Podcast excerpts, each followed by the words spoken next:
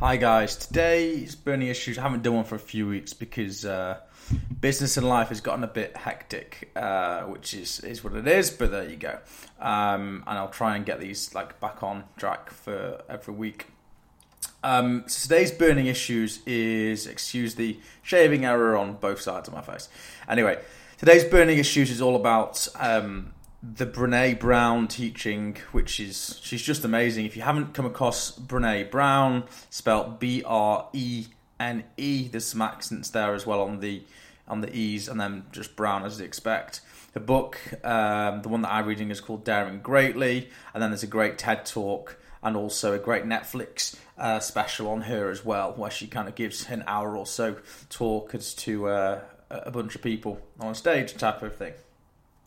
Um, and there's a couple of things that, that resonate, but the thing I really want to talk about is where she discusses that you cannot selectively minimize emotion. Now, just a, a bit on Brené Brown, she's spent like 20 years or so um, being an academic, studying the human psyche, um, what makes us tick, um, why are certain people happier than others, what is the underpinnings, like what scientifically um, in her research, what's coming up is kind of how does someone who's gone through genocide or the Holocaust or any of these atrocities, how do they come out of that and how do they then have a positive outlook on life? How does that even happen? And so, um, this piece that I really resonated with was the fact that you can't selectively minimize emotion.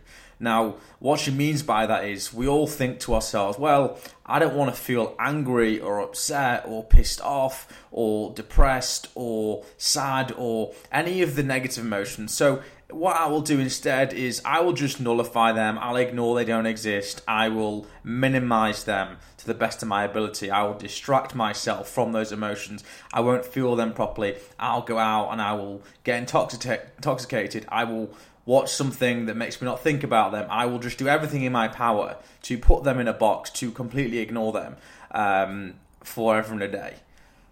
Well, kind of sounds like, yeah, makes sense why you would do that. But what then you're missing out on is the other side of it, which is the joy, the jubilation, the celebration, the happiness, all of the positive things, emotions that we want to feel. So what she's saying is by minimizing one of those sets of emotions or even one emotion itself, you can't then experience the maximum of the other side. You have to feel both. Um, and this is interesting because many, many years ago in the corporate sector, I had a mentor that told me that you want to keep yourself in this control zone. And actually, I think I've done a video if you go back far enough, and this is quite interesting.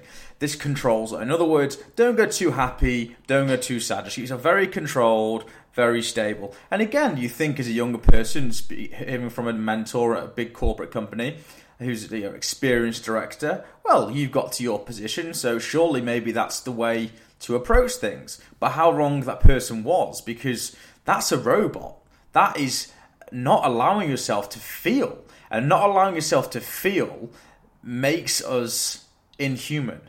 And the whole part about being a human is to express yourself, to feel. And feeling is so important. If you say to yourself, no, I don't want to feel down, I don't want to feel up, I just want to feel controlled, that's robotic, and that is not what life's all about.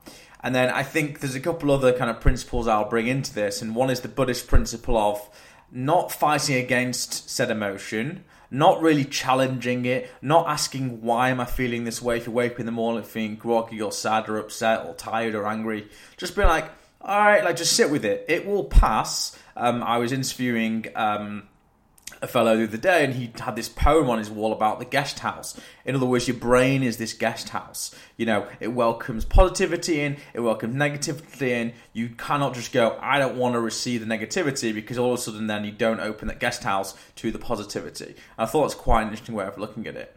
Um, and then if you also couple that with what Mark Manson says about um, you know the subtle art, of not giving a fuck, what he's talking about, of being very selective about what you care about. So if you do those three things in tandem, you really are specific as to what you care about, and everything else just falls into insignificance.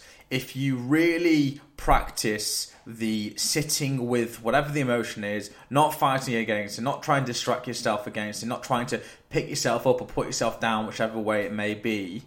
And on top of that, you realize that you cannot selectively minimize emotion because by minimizing one emotion, you minimize all emotion.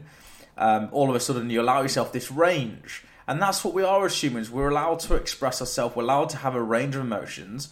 Um, and I think if you do those three things in tandem, your um, your life and your happiness and everything else will just um, increase and improve dramatically. So I hope that it helps, and I hope that has been of uh, of insight and information and important to you guys that you kind of uh, even if you don't agree with me, at least you've had some food for thought. Thank you for listening and watching, and I will see you again. Cheers.